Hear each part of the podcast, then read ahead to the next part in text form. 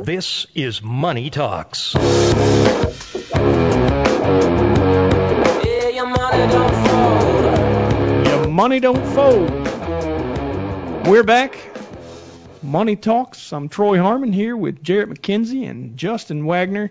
Well, we've got a uh, financial situation we'd like to talk about. Not that the Roomba's not. A couple of months ago, I did answer a question about the Roomba and whether or not it was the, the best choice in the market. Uh, turns out there's lots of competition for that little mm-hmm. critter anyway. Yeah. Uh, but they are pretty cool. Part of the connected home that we have these days. And uh, while I, I choose not to uh, participate in a whole lot of technology, and I have not succumbed to the Roomba, um You know, I, I still think it's a pretty neat little machine. Mm-hmm. All right, so uh, situation we've got today we'd like to talk about. Julie and Luis, is it Luis? Lewis? I don't know. L O U. Louis. Who knows? Uh, Louis. Yeah. yeah, I guess it could be any of them. Yeah. Are roughly the same age. They earn about the same. Their A G I is around one hundred forty-six thousand dollars. Uh, they've been saving about ten percent of their four oh one k's. Julie has four hundred almost thirty thousand dollars. Louis, Louis. Luis has three hundred eighty-five thousand. I, I did. I picked three. I, I'm the guy that can't make a decision. Uh, they know they want to start planning for retirement about ten years away. That's that's an important number that we talk is, about yep. a lot. Uh, with all their assets uh, currently tied up in four oh one k's, how do they plan for liquidity? So let's start out just by talking about our ten-year rule. It's what we talk about a lot around here. Um, basically, any assets that you have that might be needed for spending for whatever in the next ten years, if you know that they're they're going to be spent, uh, what we recommend is removing them from the equities market, get away from the volatility of the S and P five hundred, put them in a bond. Now, you heard me say bond is our mm-hmm. default preference. Right. But when you got a four oh one k, you don't often have choices where you can buy individual securities. You wind up buying pooled assets, like a mutual fund is probably the most common. And mm-hmm. Justin, I know you deal with this all the time. Jarrett, uh, you deal with the financial planning side probably more than Justin does. So yeah. what is the answer here? Yeah, I mean, I think, you know, from, from that perspective, the, the funds, if that's what you're forced to use, then they certainly – Uh, would would be sufficient for purposes of liquidity planning because, again, to your point, Troy, the, the purpose is to not be f- – purpose of the ten-year rule, that is, is, is not to be forced to sell equities in a down market. And so right. if your exposure is not to equities, you know, you, you probably won't suffer as badly in a down market and therefore won't be subjected to having – you know, or, or being forced to sell in a down market. So, but with the bond funds that typically are, are the only options that we have in our four oh one k's, they don't have maturity dates, so they're, they're, the individual securities that comprise them may have a maturity date, but right. the funds themselves do not, and that's what makes it challenging is because those funds without a maturity date are essentially impossible to match with the liquidity need that you have. So let's say, to you know, again, your, your example here, if if you had a fifty thousand dollars need in twenty twenty-two, ideally you'd want to find the most optimal fixed income security you could, but, you know, put fifty thousand dollars into that so it matures in that year and you've got the money you need regardless of what's happening in the market. And you know the amount of that cash flow and the timing of when you'll receive it. Absolutely. It makes financial planning a whole lot easier. Yes.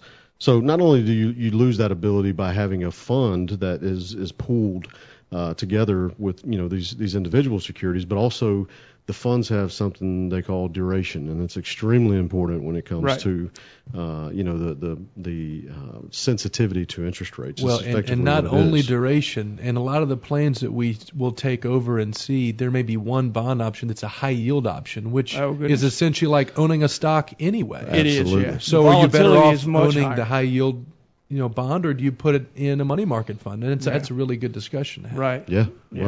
Wow. As as a fiduciary, you'd want to make sure that they had better options than exactly. that. Exactly. And that's where Scott and I will come in and retool the lineup. Yeah. Uh, we're talking about Julie and Luis. I'll just call it Luis. Uh, you guys have beaten me into submission. Me. All right. Um, they uh, are preparing to retire. They're within ten years of retirement. Um, and pretty much all they have is four oh one k money. They haven't saved, diversified. I mean, we like to diversify our portfolios. We also like to diversify the ways in which we save. So the accounts, uh, whether it be using a Roth, which, uh, you know, the money goes in after tax, but then it grows tax free forever mm-hmm. from then, uh, theoretically, unless the government decides it's going to change that. I guess I'm I'm from that uh, don't trust the government X generation yeah. that uh, thinks that every step of the way they're going to pull the rug out from under me. But uh, anyway, a Roth, uh, a regular traditional four oh one k, an I R A, which gives you a little more options when it comes to uh, uh, the the assets that you can invest in, individual securities, or a brokerage account if you haven't diversified in that way and you, all you have is a four oh one k. That's kind of where we were hanging out, uh, mm-hmm. answering a few questions, talking about um, you know, fixed income. Yeah, how do you plan for liquidity? Right. And, you know, that's all you got. Planning is, for what we would call the ten-year right. rule, you know, if if that's the only options you have. Now, now Justin, you talked about uh, some plans don't really have a very robust offering. Correct. And uh, that being the case, what do you do? Yeah, I mean, there, there are limited options in a lot of plans, and, you know, that's going to create some issues as to how do we go about planning for liquidity when, you know, that for a lot of folks, that's the most optimal way to save with a four oh one, right? And and eventually you get to this place like uh, this couple here that is within a ten-year time frame of retirement, and the question of liquidity and how to properly plan for it arises. And if that is the place that you've primarily saved all your life and is where the liquidity planning needs to be, it's a very, very challenging uh, topic because, you know, while a shortage of good options in the plan is certainly going to be one of the things that you might run into, you also are going to be in a place, if you don't have a self-directed option within your plan, which would simply be, uh, you know, a, an allowance of Uh, you know, the assets you have to be self-directed and, and therefore invested in individual securities, which not every plan has. Unless you have that, you are going to be limited to those options that you have within the plan. And that's kind of where we left off, I think, last time, just talking about, well, if that's if that's where you stand, which I would say, and I don't know if you agree, Justin, but the where most people are, because while I do see some with self-directed options within their plans, the majority not, uh, of plans do not have self-directed right. options. Yeah, and because you open up a whole other can of worms mm-hmm. from a, fiduci- a fiduciary standpoint. Right. Yep. Again, yeah. and, so most, trustees and most don't trustees like to, don't want to go there. Yeah. Right. So so that's going to probably limit you from being able to invest in individual securities. Correct. And then without somebody like you or Scott. And and or or anybody for that matter, if they don't have someone that's advising them, the business owners that is, uh, as to, you know, what a proper lineup of fund options would be, you, you're going to find yourself in a place where liquidity planning is difficult. And so you also, though, and the reason we really do it is because you don't want to get to that first year of retirement and it be two thousand eight and you've got everything tied up in funds that nothing's maturing, and maybe the interest rate environment or the market environment is not optimal, that, you know, at least enough for you to want to sell any of those funds and start living off of the money, which is why that ten-year mark really is important. So we can start thinking about, okay, what does that first year of retirement look like, and how do we make sure we're prepared in that we're not selling stocks or, or you know, funds that invest in stock right. in order to have the money we need in that first year to live off of. Well, and, and I keep coming back to this because we have a participant in a plan of ours who has an outside four oh one k plan he hadn't rolled over yet. And all of his money is in a high-yield bond fund. He was always under the impression, what's in a bond fund? Yeah. It, can't right. lo- it can't lose money. Yeah. But he's seen that bond fund, that high-yield bond fund, be way more volatile. I said, you're basically owning equities. Mm-hmm. It's yeah, you're the taking volatility equi- equity in a, risk. In a, in a high-yield fund is definitely right. tantamount to uh, to an equity-type risk right. yeah, profile. So what do you do? I think the, the bottom line is if you're going to be limited to the fund options that you have, maybe stay away from the high-yield stuff because it is going to be more volatile and more sensitive to Definitely, uh, all in my the, opinion. Yeah, yes. Exactly. If that's the only option, yes. put it in a money market fund. Yeah, be a lot that's, safer. Because, again, you got to keep in mind the goal here is to make sure you're not selling securities, um, whether it be a mutual fund, an exchange-traded fund, or a bond fund, whatever it is, at a price that you don't want to sell it at just because you're ready to retire and that's all that you've got in the plan. And right. that's that's really where our dilemma lies with the individual security versus the – Uh, fund lineup or the, the, the balanced funds, is because there's not a maturity date. Our preference would be with the ten-year rule to line the, the maturity of these securities up with the expected liquidity need that, that year, but you can't do that. And so what we advise a lot of folks uh, is to just start gaining some fixed income exposure so that at the very least, you know, there's not going to be as maybe as significant changes or impact Uh, meaningful impact anyways uh, in the interest rate environment as there would be in a potential market environment where you're back in oh eight and things are at fifty percent of their fair value roughly, and, and you got to sell at that, you know, at that kind of discount versus, you know. Well, there, there's another thing you need to think of. Now, we talked about the reason that we do the ten-year rule is so you don't have to sell equities in a down market, right? Yep. Well, what happens when growth is good and expectations are high? Yields on bonds rise. What does that do to their value? So we've just traded one dilemma for another, right? Mm-hmm. So uh, you know, when when you're having to liquidate in uh, in in uh, not so tough times with a bond, you could see the values of those bond funds actually decline, and maybe not meet the the uh, expectations that you had for them initially.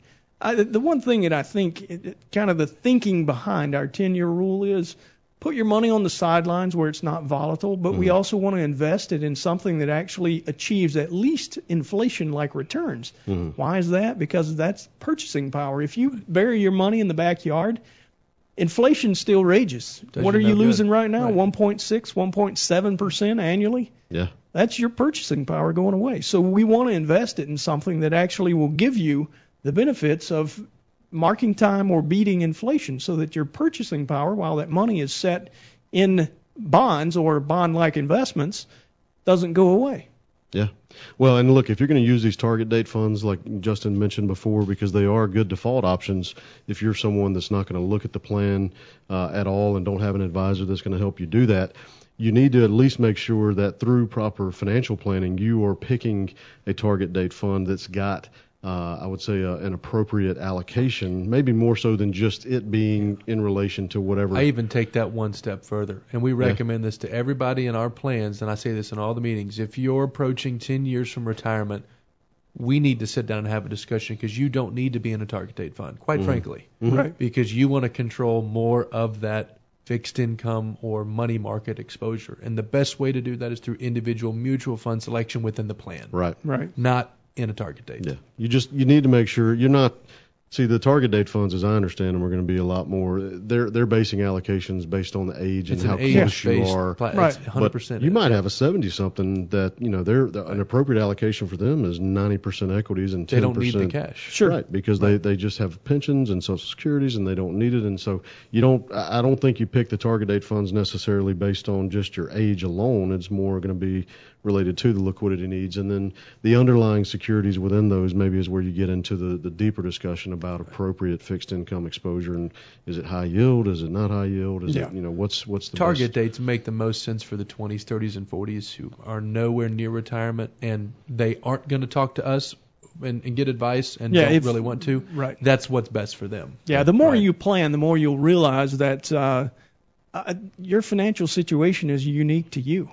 They're, exactly and, right. and what they true. try to do with those target date funds is hit, uh, you know, it's a one size fits all. In a box. Mm-hmm. Yeah, right. It's one size fits all just based on your age, and it doesn't always work. Right. And by the way, uh, there is some differentiation among those target date funds. Uh, if you don't believe it, you can go and look at their ratings That's on it. Morningstar, yeah. and some are two star and some are a five star. Well, what makes that difference? Well, it's the way that they're laid out internally, and it's not going to be the same for every single plan. That's right. All right, well, we're going to take a real quick break. When we come back, we'll answer some more financial questions. Stick around. You're listening to Money Talks.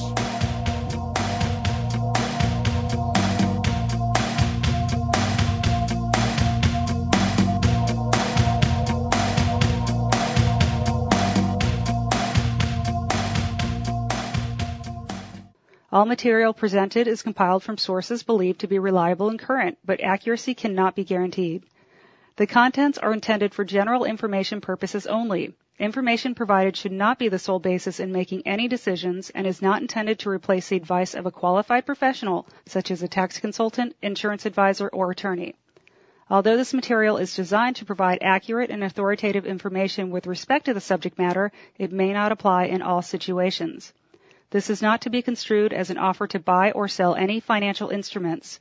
It is not our intention to state, indicate, or imply in any manner that current or past results are indicative of future profitability or expectations.